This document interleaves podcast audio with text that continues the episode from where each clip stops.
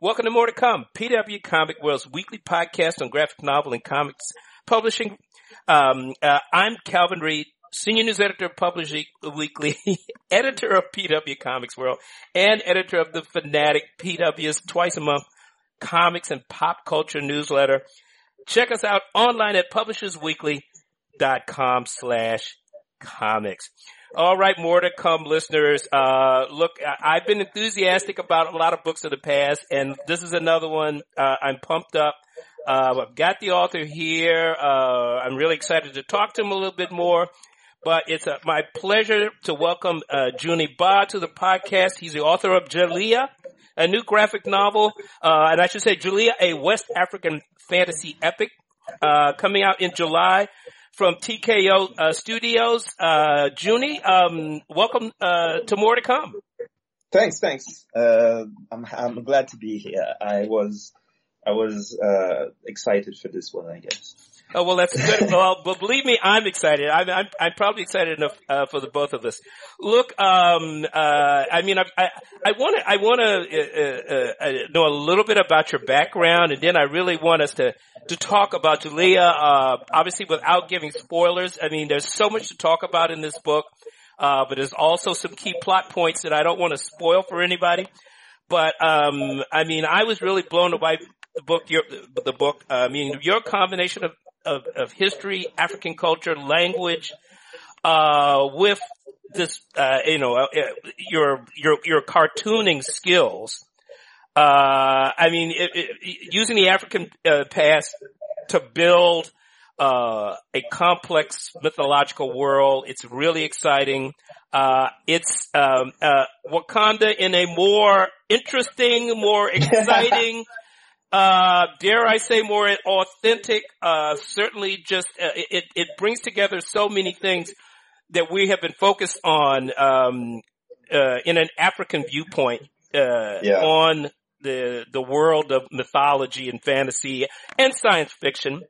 Uh, and you seem to really, um, have stepped it up to another level. So, I can talk forever, but let, I'm going to now we'll talk with you a little bit. So before we get into Djeliya though, perhaps you could, uh, tell our audience a little bit more about yourself. I mean, I know you were born in, in Senegal. Um, uh, I think you're living in France now.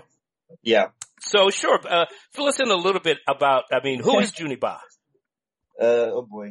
Um, it's, it's funny because the, um, at the end of the book, there's a picture of me. Yes. Uh, when I was, I must have been around five or six years old. Uh, and I'm, I'm standing on the couch, uh, dressed in, in the classic boubou type, uh, garment you find in West Africa. And I'm holding a Spider-Man robot in my hands. which I'm like brandishing above my head. Yes. Uh, um, and I feel like that's a pretty good representation of, of the upbringing that I received. Um, I I was born in the '90s, and I grew up on TV and comics a lot. Mm-hmm. Um, while at the same time living in a West African nation that was, uh, I want to say, still learning how to how to walk. It's it's really the kind of of impression it gives me. The whole the African the African nations became independent in the 60s, and at, at, it sounds like it was a long time ago for some people. I wasn't even born then, and my dad was born the year the country got its independence, but it still feels like at, at the scale of an entire country. I remember it. I'm 69, so I know. oh yeah, I know. I, I say that about myself too. But, but yeah. yes, I remember the 60s and I remember the wave of, of, of African nations coming out of colonialism. I mean, in some cases into neocolonialism, but also, yeah. but, uh, but announcing their independence, uh, uh, wresting their in, independence from the European powers. Yeah, and and I was so essentially I was I was born in a country that was a baby still, mm-hmm. learning learning how to function, which means that when it comes to media, a lot of stuff wasn't yet made. Like mm-hmm. today, Senegal has many different TV channels, their own series, uh, which are very popular in the in the diaspora that speaks French at least. Mm-hmm. Uh, uh, and and and but at the time when I was born, there was very little on TV yet, so a lot of the media that I was consuming was from the West. Mm-hmm.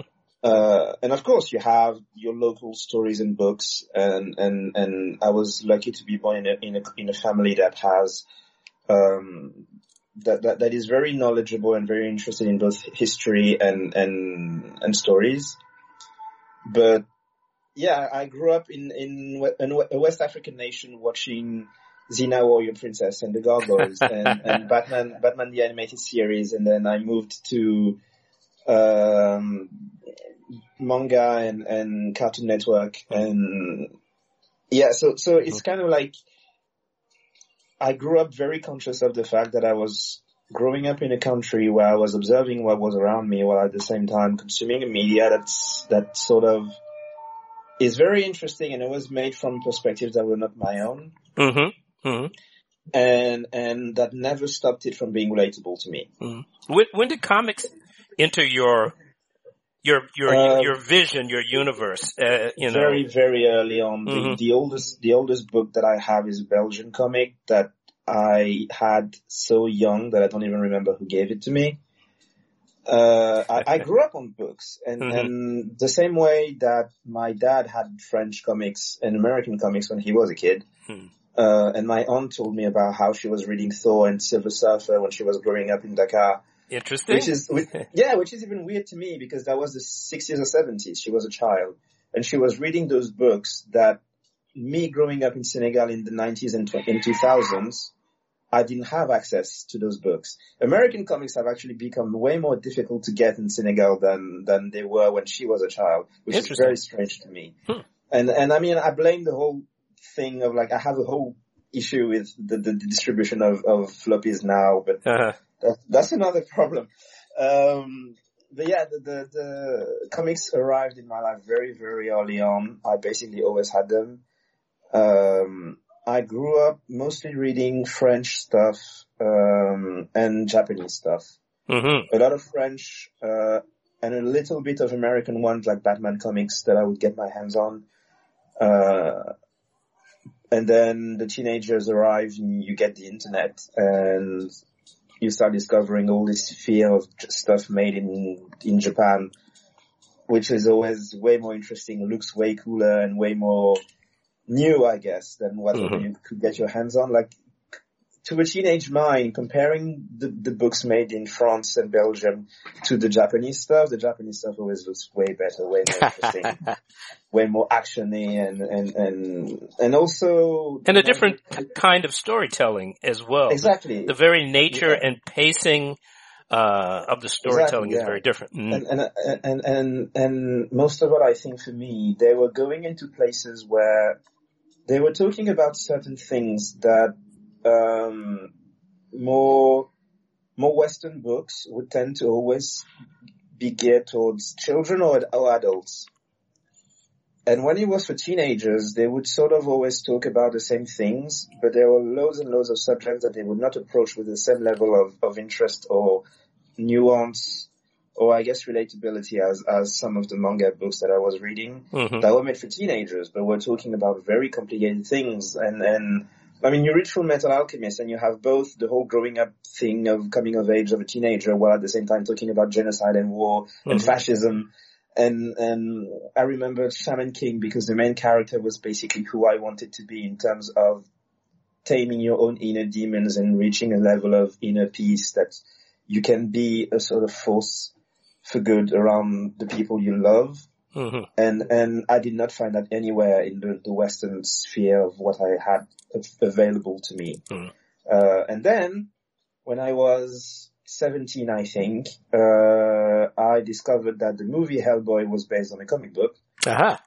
and, and I, again, the whole thing of being in, in, in a Western African country where you have access to little, few, few things compared to, to the West. And so I had to import the book. I asked, like to give you an idea of how complicated it was, mm-hmm. either I had to wait for the summer to, to go to France to buy all the books that I had uh, decided to buy. So I had my full list of all the books that I wanted. I love it. or I would have to ask someone to buy it and then find some convoluted way, like, do we have a family member who's coming mm-hmm. back?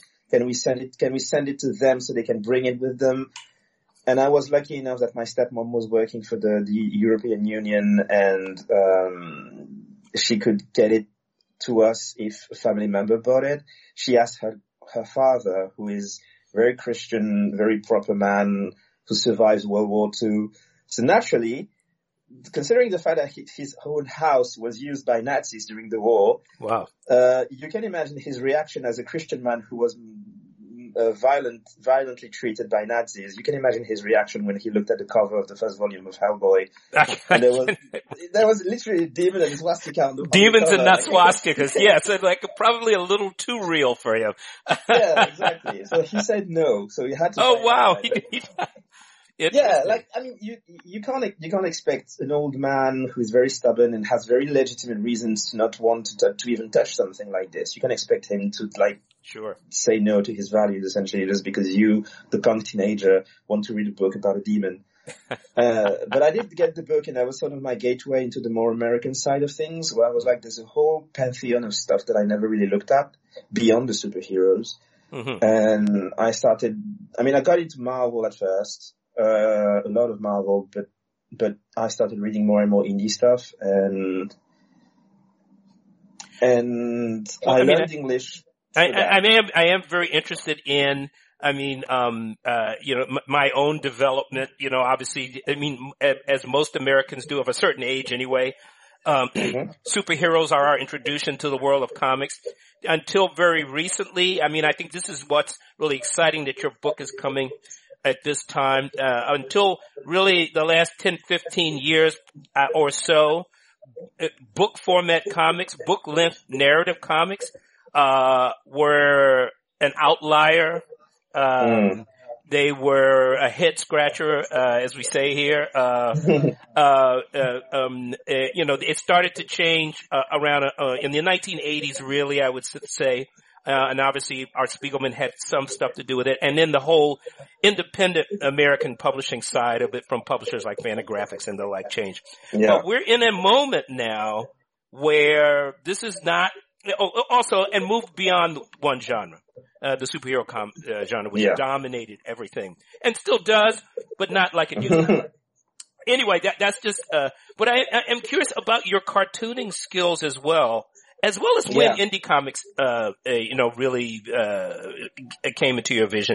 Are, are, you self-taught? Did you go to a school? Um, I mean, your drawing is really just off the charts. It's really completely enveloping. It really is. Um, it's kind of both. I did go to school. It was more of a honing the craft, I guess. Mm-hmm. Um, cause a, a lot of it was just watching TV and looking at comics and trying to figure out one, mm-hmm. how do they represent reality? And two, why do I respond to certain styles of drawings more than others? Mm-hmm. Because we all have different tastes. So some people like realistic, some people like cartoony. I just have, just happen to have a particular taste for one type of stuff. Um, so a lot of it was learning how others do it. Um, which is why you can sense a lot of Hellboy influence in the way I draw. Mm-hmm. Uh, because I, I, I read Hellboy and looked at the covers and at, the pages so many times that you, you learn to like, you, you take a drawing and you redo it just to understand the shapes and how they function, the light, the lighting and everything. Um, and the school I went to is a small school in, in Montpellier, the French city I'm in, mm-hmm.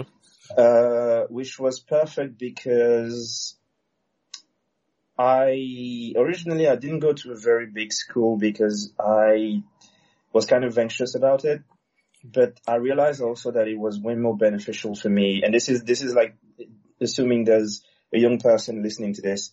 It turns out that the small school, while it doesn't have the prestige of the big ones, mm-hmm. it does allow an environment in which the teachers can pay attention to you way more. And sort of a chill pace, I guess. Mm-hmm. You, you can, you can, and an advice that was given to me by a family member before I left the country was that school is going to give you maybe 30, 20% of the, of the work you need to do. Hmm. The rest you have to do by yourself. You have to do your own research. You have to look at the work of other people. You have to essentially train yourself. The school is there to help you figure out if your training is paying off and that's how I approached it. I didn't, I never expected the school to tell me how to do things. I decided this is what I want to do and this is what I want to learn. and then I go to school and I show it to my teachers and they tell me, okay, I think this is working. I don't think this is working. And it evolved that way. They were very, um, encouraging in terms of telling me, yes, comics is something that you should be doing. Um, like I, I even remember the day I, I went to the school for the first time and gave them my, my portfolio for them to review. Uh, Mhm. which was still like, are you going to get, take me into the program essentially? And I, I still remember the two teachers looking at the pages and like flipping through them really quickly. Like, I, I wasn't even sure they were actually looking at it. and at one point, one of the teachers asked, was there any graphic design? Because it was a program with a lot of different things. One of them said, was there like a design anywhere? And the other teachers, teacher said, yeah, but it wasn't very, uh, and I was like, oh boy. so, but, but years after they have given me loads of, uh, advice and encouragement in the, in the areas where they think I have, I have skill, uh, I have been stubborn enough that when they told me I don't think this is for you, I still pushed th- through because I wanted, it like coloring, for example. hmm When I was in school, I was really bad at it, and they told me you should just give up. Uh, Wow. you can always have you can always have a colorist do it for you, and I just didn't want to because because in my mind I wanted colors to be a specific way. Well, the colors are certainly a powerful uh, as well. Um, I, I, I, I, want us to get into uh, Djeliya a little bit, and then, but, but I may I, I may return to this if we get time. Um, oh, you know, what, just one quick question, um, because actually, uh, I mean, you kind of take us through a journey through through um, uh, various uh, African languages, phrases.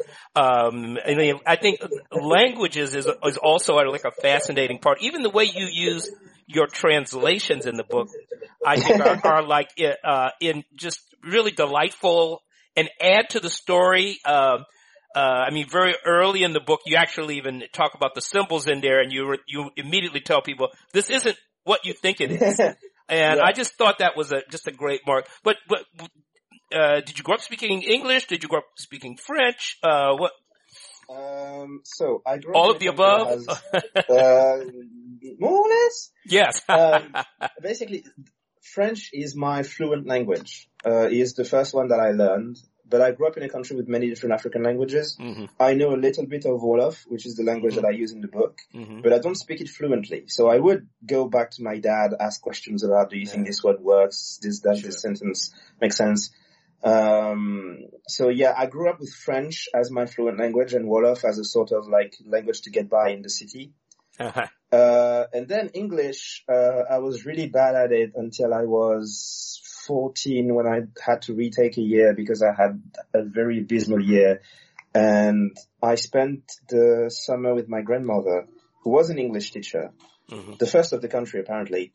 And she, she gave me all the tools necessary, not just to learn English, but to sort of get back on my feet again because I had a very complicated year and teen- teenage years can be very complicated, especially with some sure. difficult, difficult past experiences I've had at the time. And, Uh-huh. and, and so learning English was a, also a way for, for her to like give me back some, some discipline. hmm And so she gave me basis so good that when I showed up at the next year with the same English teacher as the year before, she even called my dad saying, what the hell happened?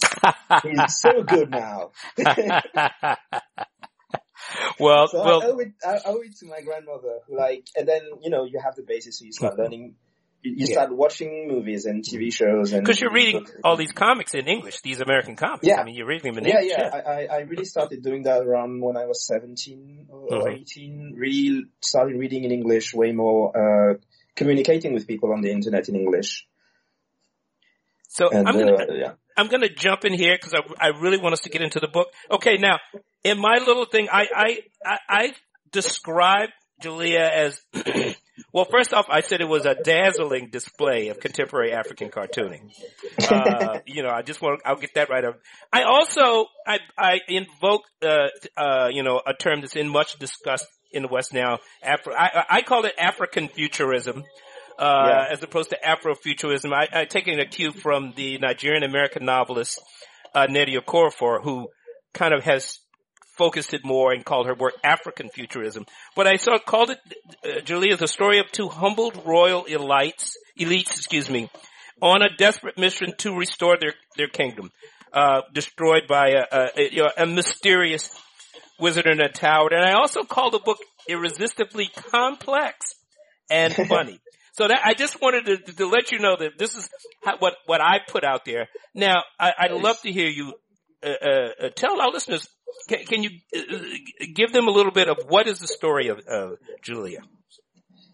Um, so usually I simplified saying it's a fantasy book based on African folklore about um, two members of the royal elite, like you said, hmm. um, who live in a world where the kingdom that they had, which was fabled as the best place. I, you know, ex- place I have to excuse you. Someone is booming a boombox oh. right outside my window. I live on the Lower East Side. I'm gonna ask you to pause for just a second. I gotta close the yes. windows because someone is cranking up the volume. It's all fun until you're trying to record a podcast. Hold on just a second.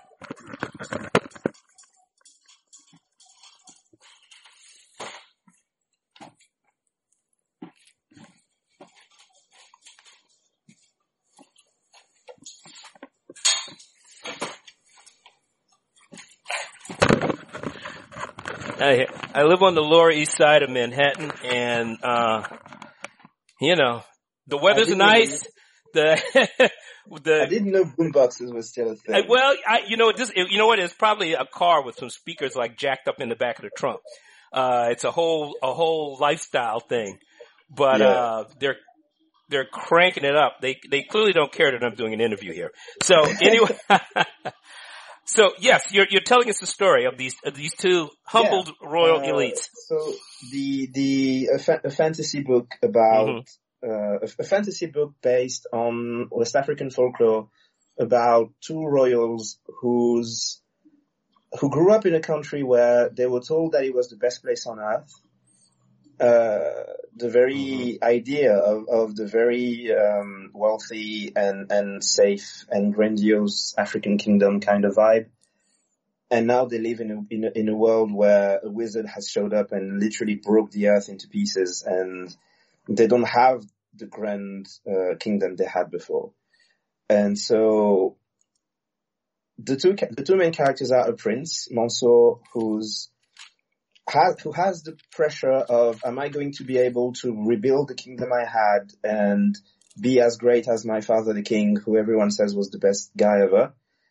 And, uh, Awa, who's his, uh, dearly so counselor and storyteller, who knows the history by heart and very much uh, um, believes in this notion of the past was the best place. Mm-hmm. You have to go back to how it was before and as they go through the adventure, going uh, into uh, fighting talking animals and giant robots and all that kind of stuff, they they they're on a journey to that very wizard who destroyed their world, both to ask him why he did it, and as they journey, they learn the nuances of the world they're in and mm-hmm. how the narrative that they were told wasn't necessarily all very true, and it's essentially the story of a storyteller who learns the power of stories and how you can shape both the people's opinions, but, but an entire nation's identity through stories mm. and through lies and, or, or half truth. Mm-hmm. Yeah.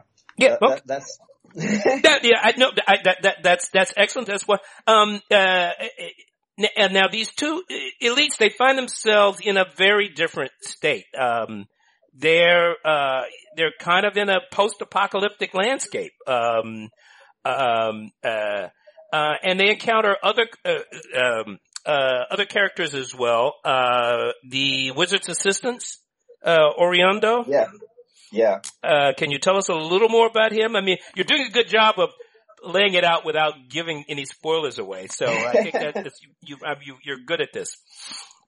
Um, his Oriondo was born of the fact that I needed a character who can guide the, the, the two main characters through the tower. Um, but also someone who they can talk to about what the world is like outside. What, mm-hmm. what it was interesting for me is that I wanted Oriundo to be a sort of sheltered, very soft, very warm kind of character. Mm. Uh, he serves a very utilitarian purpose in the book, but he is, I think, he conveys enough niceness and sort of naivete that the characters can then tell him about all the stuff that's happened outside the tower and the consequences of what his master did. And essentially, he's this little creature who takes care of the tower like a janitor or, or a superintendent for a master who has completely disappeared and hasn't talked to anyone in, in decades, including to him. Hmm. And, and I really wanted to have this character who lives sheltered and isn't aware that the tower he lives in has created a world where there are child soldiers and abuse everywhere and, and inequalities and war and, and it's all because of the place he lives in and he has absolutely no no knowledge of it, but that also means that he approaches it with less of a baggage, emotionally speaking. He isn't scarred like the other characters are. Mm-hmm. And and and I'd love to go back to uh, uh, the the djeli. Um, yeah. Ewa uh, Kuyate. Am I saying her her name properly? Uh, Awa Kuyate. Yeah. Kuyate. Um, uh, now, uh, while uh, Mansour is you know, he's the prince. I mean, he's the, uh, you know, he would in most instances be, uh, obviously the center of the story, but in many ways, the focus yes. is on Awa. Are, are, there any reasons beyond, uh, a spoiler or less than a spoiler that you um, talk about her um, being a woman? I'm gonna, yeah, I'm, I'm gonna, I'm gonna try to explain it without spoilers. Um, essentially, the, the, the big narrative we have in the real world, I mean, around Africa is very centered around kings and queens. Mm-hmm. Which is for all the obvious reasons, and and uh, but it, it, it comes from a place of wanting to reestablish the place of Africa in real history, uh, and also reestablish a certain sense of, of, of pride and, and grandiosity to, to the African uh, people and and the, the, the, the diaspora. And the the trap I feel in that dynamic is that in doing so, we tend to focus so much so much on the elites, on the kings and the queens, that we tend to like you you will find people who are very happy to tell you about a story of a king or, or, or queen of the richest person in Africa and all that stuff, or the richest person in the world but there are no, there is very little interest in the little people of, of that era. And so I thought, um, I wanted to do a story about a prince who is treated like he's not up to the level of that sort of grandiosity that, that, that is expected of those mm-hmm. kings and queens. He isn't able to live up to it, uh, because he's very insecure and scared and, and still dealing with the pain of losing his kingdom when he, when he was a child. And then the djeli shows up because I found the figure, the real life figure, very interesting. The idea of a person who has a memory so vast and so large that they can remember word for word entire historical events and fictional stories and lessons to, to use to teach people how to behave and how to organize society. Someone like that, if they were indoctrinated into an idea that the country is the greatest and, and mm-hmm it, like that would be a very powerful tool, like in terms of how to control people. and so Awa became the main character, main character because because that's where the story was. Mm-hmm. And and it, it, it was a very organic way. Uh, I started off with the prince, and then I realized actually I want to do a story about normal people and and I want to I want to do a story about the effects of how the elite make a, a, a, narrative and how it affects us. So how best to convey that story than through the person whose job it is to make the narrative, mm-hmm. and how she's supposed to observe the world around her and realize that the narrative she was given needs some readjustments. um, yeah, so, so which it uh, which it gets as we move through the story.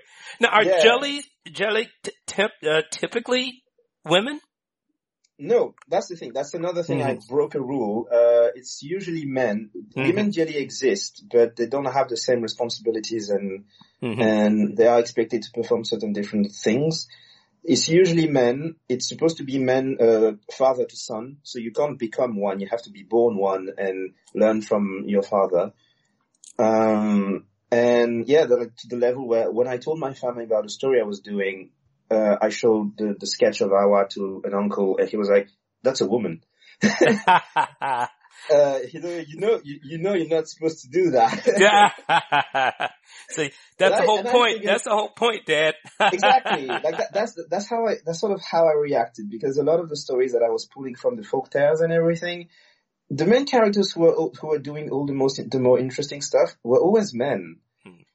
And I, I, didn't, not that I wanted to approach the story being like, uh, I want to give a feminist twist or anything like that. I, I just thought, how about having a girl? Because mm-hmm. why not? And, and, and the fact that she's not supposed to have this job, even in some ways adds to the story, I think, because she is an outlier in many ways, including the fact that she's not supposed to have the job that she is occupying. Yes. And, and, and she is a power behind the man that we might presume to be the, the central figure. And of course, yeah. the, the, and of course Mensur is a central figure, but, uh, their interaction, uh, how they function and how Awa functions, um, is just very illuminating. It's very satisfying. Uh, I think it's very visionary as well. Um, uh, uh um,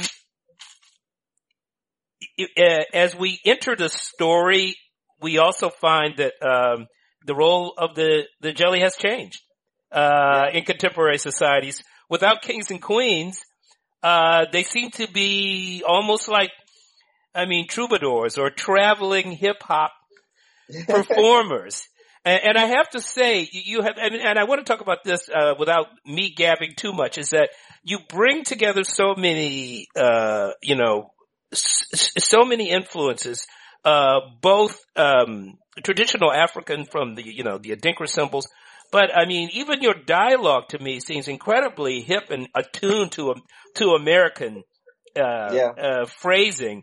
Uh, but yeah. but hip hop and, and and pop culture are, are global cultures. Uh, so yeah. I assume this is the part of the ether that you breathe, uh, that we all, the pop culture ether that we all breathe. Yeah, um, my dad made me made me grow up on Spike Lee movies. I I mean I like today I was I mean I don't know if that I don't know if you remember that movie or if you've seen it. The movie you got you you got served. Oh was, yes, I know I know of it. Yeah. I didn't see it, but I know the movie. Yes, like, it was one of those movies that my uncle brought back a DVD of it, and my brother watched it so many times. Mm uh, I used to watch TV and, you know, you would have video clips of, of, uh, the usual hip hop and, and rap and all kinds of stuff on TV. So I, I, like, even as I'm saying this, the image I have is the little room at, on, on the second level of my grandparents' house. Me on, on the mat on the floor watching Beyonce. Uh-huh. Sure. But, like watching, watching Crazy in Love, I think the clip was. Yeah.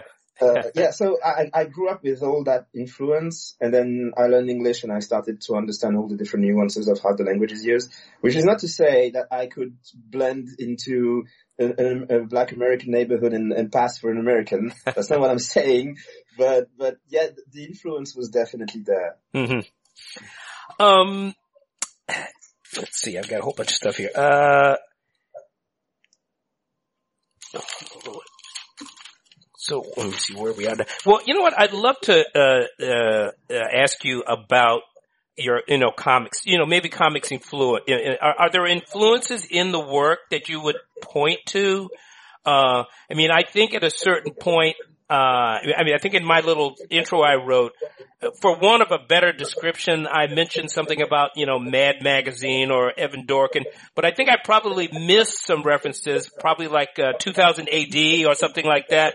Maybe Tank Girl. Um, I don't know. Could are, are, uh, am I, am I way off base? What could you give us, uh, in terms of insights into maybe some of the influences that are showing up, uh, or I seem to, to, to feel in the work? Uh, it, it's funny because every name you mention is an, an influence per se. Like I know of it, but mm-hmm. I've never been into it. sure. Okay. That absolutely. Um, that's fine. um, that's that's on me. I'm just grabbing stuff out of the air. That oh, it seems like this or it seems like that. Like okay, Tank Girl is an influence. That's true. I, I didn't hear Jamie you. Hewlett uh, T- Tank Girl is an influence. Oh, Tank Girl, sure, yes, yes. So, as uh, J- J- Jamie Jamie- Hewlett, yeah. Yeah, Jamie Hewlett as a whole. Like uh, Gorillaz was a big uh, Uh-huh, sure. turn turn for me. Uh, but yeah, the, the the big influences for this one would be Hellboy is an obvious one. Mhm. Um, Samurai Jack. It's not a comic, Uh-huh. hmm Sure, oh, Uh, sure, sure. The anime, yeah, or the then- and animation, then- yeah. hmm Yeah, and and on the side of comics, there is a lot of Franco-Belgium influence. Uh, Mhm. A lot of watching how creators of the seventies, especially, would would do very cartoony things. Um, it's a it's a huge mix of many many different things. Um, Chris Samnee is a big influence. hmm Ronald Wimberly as well. Uh, Oh yes, Ron Wimbley, he Ron was- Wimbley, sure, yeah. hmm Yeah, I, I- I told him he was very much responsible for this book. Oh, that's Um, great. uh, like he was, he was one of the people who encouraged me to keep going at it, which Mhm. was really nice. Um, yeah, so, so th- those, inf- those would be the influences, but then you also have loads of cartoons and movies. Uh, it's kind of difficult to, to really pinpoint everything because it's a huge mix of so many different things that I just decided like the middle chapter of the book is a is a re retake on a concept from the Twilight Zone that I just I just picked my favorite episode of the Twilight Zone. I mixed it with uh the way comedy comics in France and Belgium do things and and I mixed the two and I just that that was the chapter that came out. which which section is this? Is this the Uh, the middle one. The middle one in black and white. oh yes, that's monsters of uh, what is it? Geltape? Yeah. Um, I don't. I, I, I did I pronounce that even remotely close Uh, to it- it's pronounced Gultape, yeah. Geltape? Okay, yes. Well, that, I was very fascinated about that because that also brought to mind all kinds of wacky humor comics. Because in Yes. this section, actually, tell us about it because you we learn about uh, all of uh, you know uh, a, different characters in the town. Yeah. and their Um, concerns and their failings, their character or lack of save. So as I was working on the book, I started to realize everything I said about wanting to make a story about the little people and the effect of Mhm. the elites, and the fact that the elites shouldn't be the fo- the sole focus on, of how we approach s- stories and history. Uh, as I was making the book, I started to realize that I, I hadn't actually spent that much time showing the actual normal people doing anything. Hmm. Um, and especially for the book to work, for the ending to work, I needed to show that it has an effect. That the tower, when it appears somewhere, because of the mistake of the, of the wizard, it has to mean something, and you have to see what it does, not just hear about it from from the, the prince. Um, so when I started thinking about it, I pulled naturally from the people that I knew, and it's sort of a compilation of all kinds of different funny things that I saw or read about in Senegal when I was a kid. Mm-hmm. So every one of the characters is based on someone that I know or that I heard of or a dynamic that still is very universal. Like the grumpy old man is very much my grandfather, uh, which I shouldn't have said because considering what he does in the book, like they're going to think that my grandfather does the same thing. I just, I just picked the concept of the grumpy old man. Sure. The rest okay. is my granddad. uh, oh, the, the, the, the rich guy who's married to, to a young, uh, Yes. Mhm. uh, very sexy girl who's clearly just in it for the money. Um, like different things like that. And, and, but done in a way that felt true to my experience living in Senegal and seeing those people. Essentially the, the Senegalese flavor of, of very universal archetypes. And this is, I mean, Yeah. this is a very fun, I mean, there's humor throughout the book, but this is, you really, you're pulling out all the stops. You, you really, uh, it's, you're lamp, yeah, I mean, you're, you, you, there, you are, you have sympathy for these characters, but, you, but they're very funny. Uh, the, the rhino and the rabbit, yeah. oh, the hippo, is that a hippo or, uh, yes. Yeah, it's a hippo, yeah. the hippo and the rabbit, um, uh, yeah, it- they give us some insight into the comic personalities of uh, Yeah. the people uh, suffering in the aftermath of of, of, of of the the wizard and the tower. Uh, I'm curious, where where did the concept of this tower come from? Is this taken from African folklore too? I mean, so much of the book seems to be your reimagining. Yeah. um, it's sort of me misremembering something from the, the, the epic of Sundiata Keita. Oh yes, talk about Uh, that a little bit, would you? Because this is like a great, uh, uh, uh, this is actual history. Uh, Yeah, yeah. indeed. Uh, so the Epic of Sundiata Keita is a half fictional um, uh, telling of how the uh, Mali Empire was created mhm. in eleven something, eleven hundred something, uh, and essentially it's a very long story about how a, a, prince unified an entire region and created an empire that became the most uh, rich empire of the world at the time.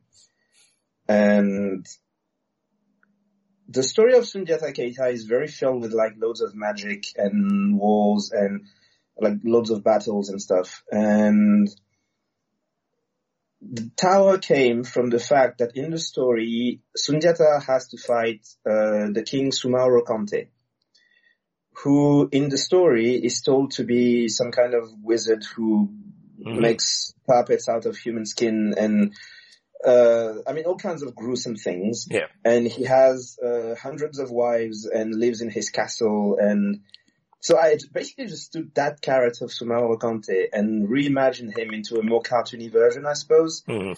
Uh, and I misremembered that he had a tower. Ah. He had all his secret stuff. And so in my mind, I started imagining what if I just took the tower and made it like, I think Samurai Jack also had an influence in this because Aku, Uh-huh. the villain, had a giant tower he was in and the I tower see. just appeared in different places. And I thought, you know what, that's pretty cool. Yeah. Like what if you had, what if you had a, a, a magical tower filled with all kinds of objects, um, wiz- uh, wizardry, all kinds of machines, and, and he kept that from the world and selfishly uh, kept it from everyone and became completely silent after destroying the world. And he just lives there now, and no one even really knows what he looks like. So this mistake builds of people are afraid, but they don't even know what they're afraid of at this point because Mhm. no one has seen him anymore. No one knows what he looks like. No one knows what he's actually capable of. And so the tower became this really creepy thing that can literally just show up in your neighborhood without warning. And you, you have to ask yourself, did I do anything? Is the cannibal just going to come down and try to eat Mhm. me? Hence the concept of the story of like, this element just showed up. Now, how do the very normal people with with very normal lives deal with this supernatural, very scary thing that they've been told is super scary? How do they deal with it? I mean, I, I admit, I, I, you know, uh, uh, and uh, I'm um, just a little of my background. You know, I went to Howard University. um, uh, I, I, I learned uh, bits and pieces. I don't want to present myself as any sort of expert on African mythology, language, or, or anything other than you know my own uh, uh, interest as as a, as a, a Black American. Uh, uh, but uh, I've encountered so many elements of your story. Uh, uh, in my own development over the years, in my own education, and um, it's just it, it was just really exciting to see you putting the story together. As we look at films like the Black Panther and how it's um, really just uh, or, or even you know the uh, films of other directors, but how, but in some ways that because it sort of brought together and brought this incredible vision. Even though this character obviously was was, was created by a couple of white dudes many years ago when I was a kid, because I'm old enough when I remember when I first saw the Black Panther and I was Oh blown God. away to see a black Yeah, character by Jack Kirby, who I was obsessed with. Uh, and, um, uh, but you, you bring all these elements together in such a fresh way. Um, uh, uh, uh, yes, I, I've already said that, but I can keep returning to it. Um, I, I want to mention, I think I did a little bit, the, the way you bring in language throughout the book. I really think it, and your, your way of, of connect, you know, you communicate with the audience in a way that it's just very fresh. I know there's nothing unusual to put a translation at the bottom of a panel, but your way of doing it, really, you, you've got your own style to it, and it, it, it, works in the flow of the narrative. I think in a way that I haven't really seen too many cartoonists do before. But look, let me ask you, how did you connect, get connected with uh, TKO? They're a very new publisher. Uh, Yeah. they've got a real fresh take on genre comics and storytelling, uh, a, a very unusual business model. And um, did you try to be published elsewhere? Ferg? Yes, were French publishers interested? What's the uh, what's the story behind that? Um, basically, when I was in my last, like, I, I, I almost want to say was a last ditch effort. Oh, really? Uh, to contact TKO. Um, mostly because I want to give context to this. Um, when I was in my last year of art school, I was told uh, that fantasy West African stuff you want to do, we don't really understand how it works, and we were not sure that publishers are going to want to to to take a risk on it. Sure. Uh, to the point where they, they, even tried to discourage me from doing it. Hmm. So I graduated. I did it anyway. Mm-hmm. Uh, I had to do a completely different other project, which was way more in line with their idea of publications, mm-hmm. uh, and was about the Bible with very usual uh, French type things. Mm-hmm. Uh, so so I had to do that so that they would let me do some West African stories that I wanted to do. And I got sort of galvanized again during the jury because the jury said those West African stories are really interesting. Uh, you should continue. And what what sort of reassured me was that the younger the the, the people were, the more they, they understood it, mm-hmm. the, the, the more they were interested in it, and the older they were, the more they were bothered both by not understanding the fantasy style or or even the narrative style, uh, I had a very old, very old veteran of French comics who told me that this is not how you make a page. To which I said, I literally just took this from Hellboy, so I don't know what to tell you. yes, you know, it's, it's, it's, worked before. Yeah. yeah, it's good enough for me. No lies. Yes, yes. Good enough for me. Um, so I graduated. Uh, and went to the internet, tried to figure out, I started working with the um, Kugali group, who's from Nigeria, mm-hmm. uh, who published a bunch of my early stories as I was working on Djeliya. Mm-hmm. And then, um, now to understand, I had been warned that the French system would find it difficult to understand what I was doing. Mm-hmm. Uh, but it did take me something like two or three years to find uh, to finally say, okay, this is enough. Mm. I tried multiple publishers. There was one who even approached me because he was interested. The problem was that uh, it became very clear very quickly that he was he wasn't a bad person by any means, but I mean the classic case of a white person who has trouble understanding the experience of a black person in the mm-hmm. West and is very is very uncomfortable around certain subjects. And even though the book doesn't talk about racism at all, there is literally no racism in this book, mm-hmm. no talk of racism. It was still a part of my experience, mm-hmm. and he would tend to try and have the discussions with me, and it created a very difficult environment. Mm-hmm. So I left. Mm-hmm. Every other publisher I approached, the reaction was, "It is this is really nice, but we don't really know how it works, what it is, who to sell this to." Um, which has always bothered me because it's sort of the assumption that they think that only black people will want to read it and that their black mm-hmm. readership isn't big enough. And two, they assume that the white readership they have is not interested in seeing the stuff that I'm doing, which is very insulting. And bizarre um, considering how yeah. popular black creations are globally in almost every yeah. field. But anyway, believe me, it, it happens here as well. But go on. yeah, I get, I get, that. And the paradox in France is that they love Black American stuff, but Black African stuff they don't. Interesting. They, they, they don't put it on the same pedestal. Um, so yeah, so eventually my my family had told me multiple times you should go to America. Mm. Because they have, they are way more interested in this type of stuff. They are more open-minded in new things and um, they they have a knife for business, I guess. Yeah. And and I was lucky enough that I showed up at a time where the world was interested in this type of stuff now. Yes. And so I shot an email to TKO saying, I have this book project. Do you want to, do you want to look at it?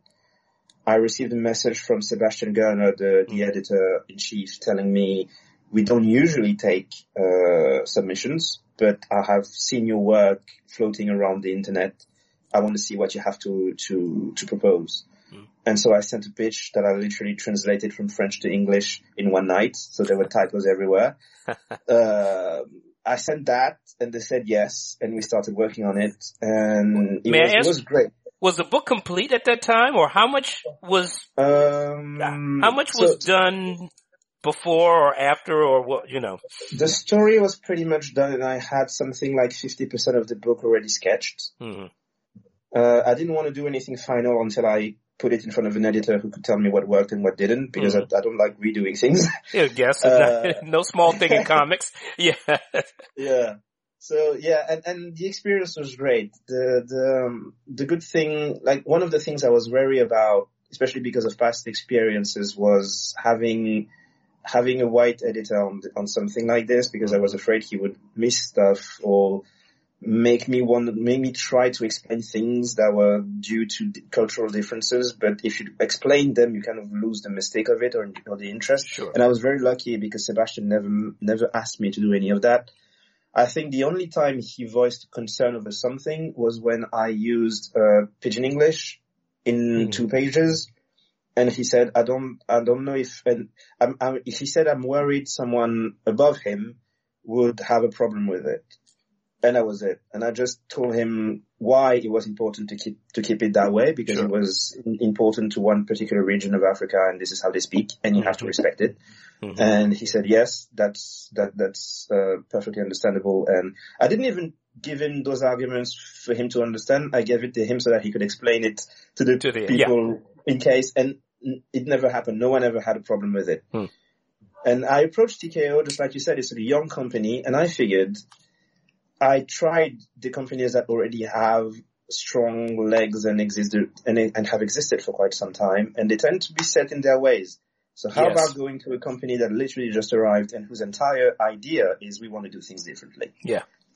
I think you made a great choice. Uh, they're a fresh company and they and they're they're open. And really, you, you, you, this book arrives at a really critical time.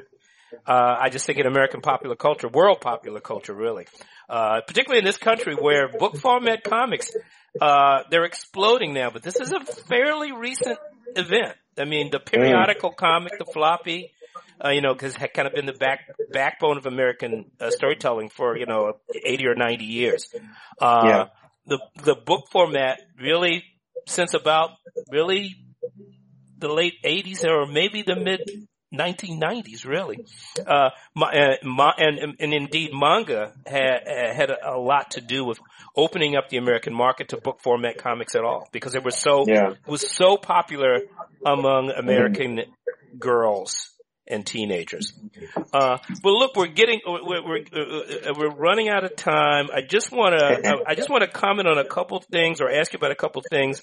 Um, uh, what's the, two fingers, one closed. What uh, uh I, uh, I am not going to go into why this is because I don't want to give anything. But there there is this uh, symbol at the book at a point in the book where uh, this symbol is used, and I didn't quite get it, and I was curious to it, oh. it seems to represent a choice being offered. Um, yeah. Uh, Is that does that too much of a spoiler to, to go into it?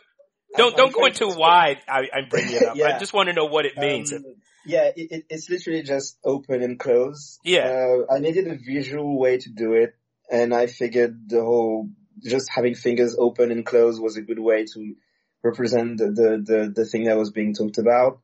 Uh, it has absolutely no significance or it's not a reference to anything. Okay. I just literally just needed a visual way. Yeah. I, I, thought it was a sort of yes, no, um, yeah, it, it's, indicator. It's basically that. It's, it's what the person chooses to do in that situation. Mm-hmm. And, and yeah, I just needed a visual way to do it because, because that's what felt right in the situation. All right.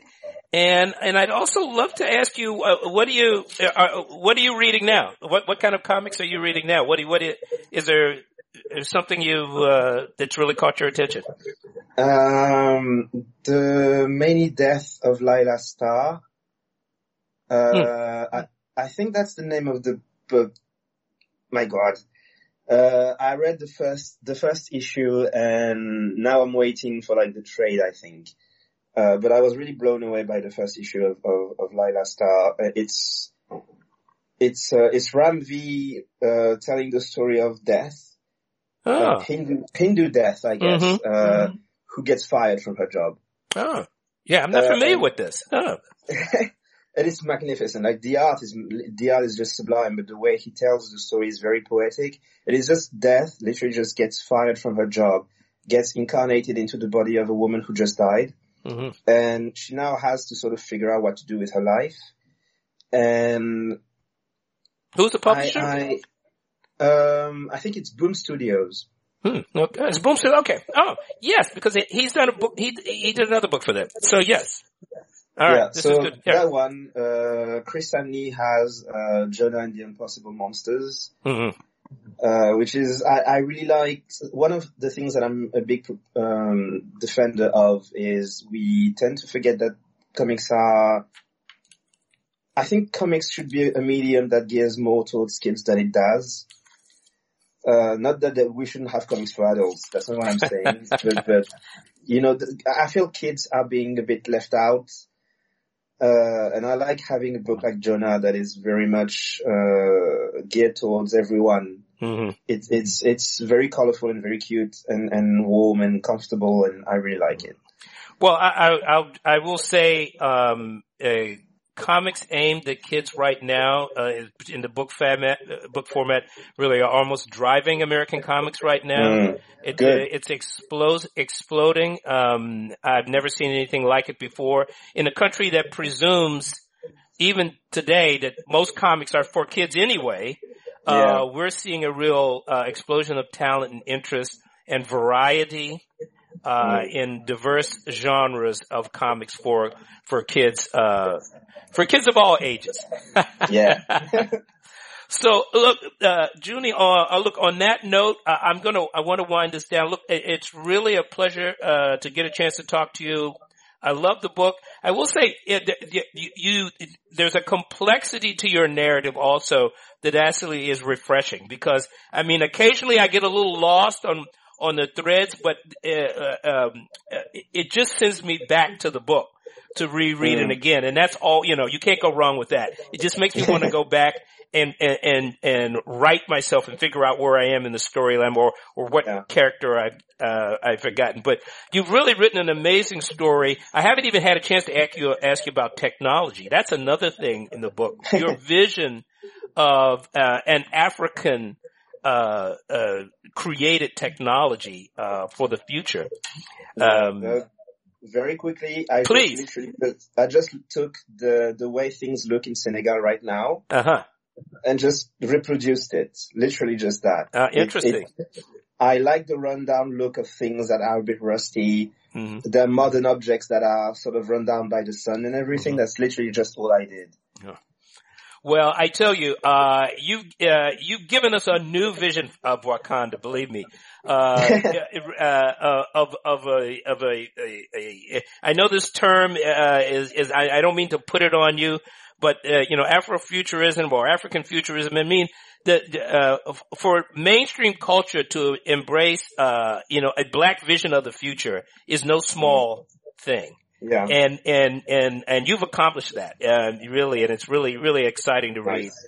so uh i'm going to tell everybody but telling everybody about this book i've been i mean harassing people about your book and uh so so i won't even ask you what you what you're working on now because we still have to digest this but i I, Yeah.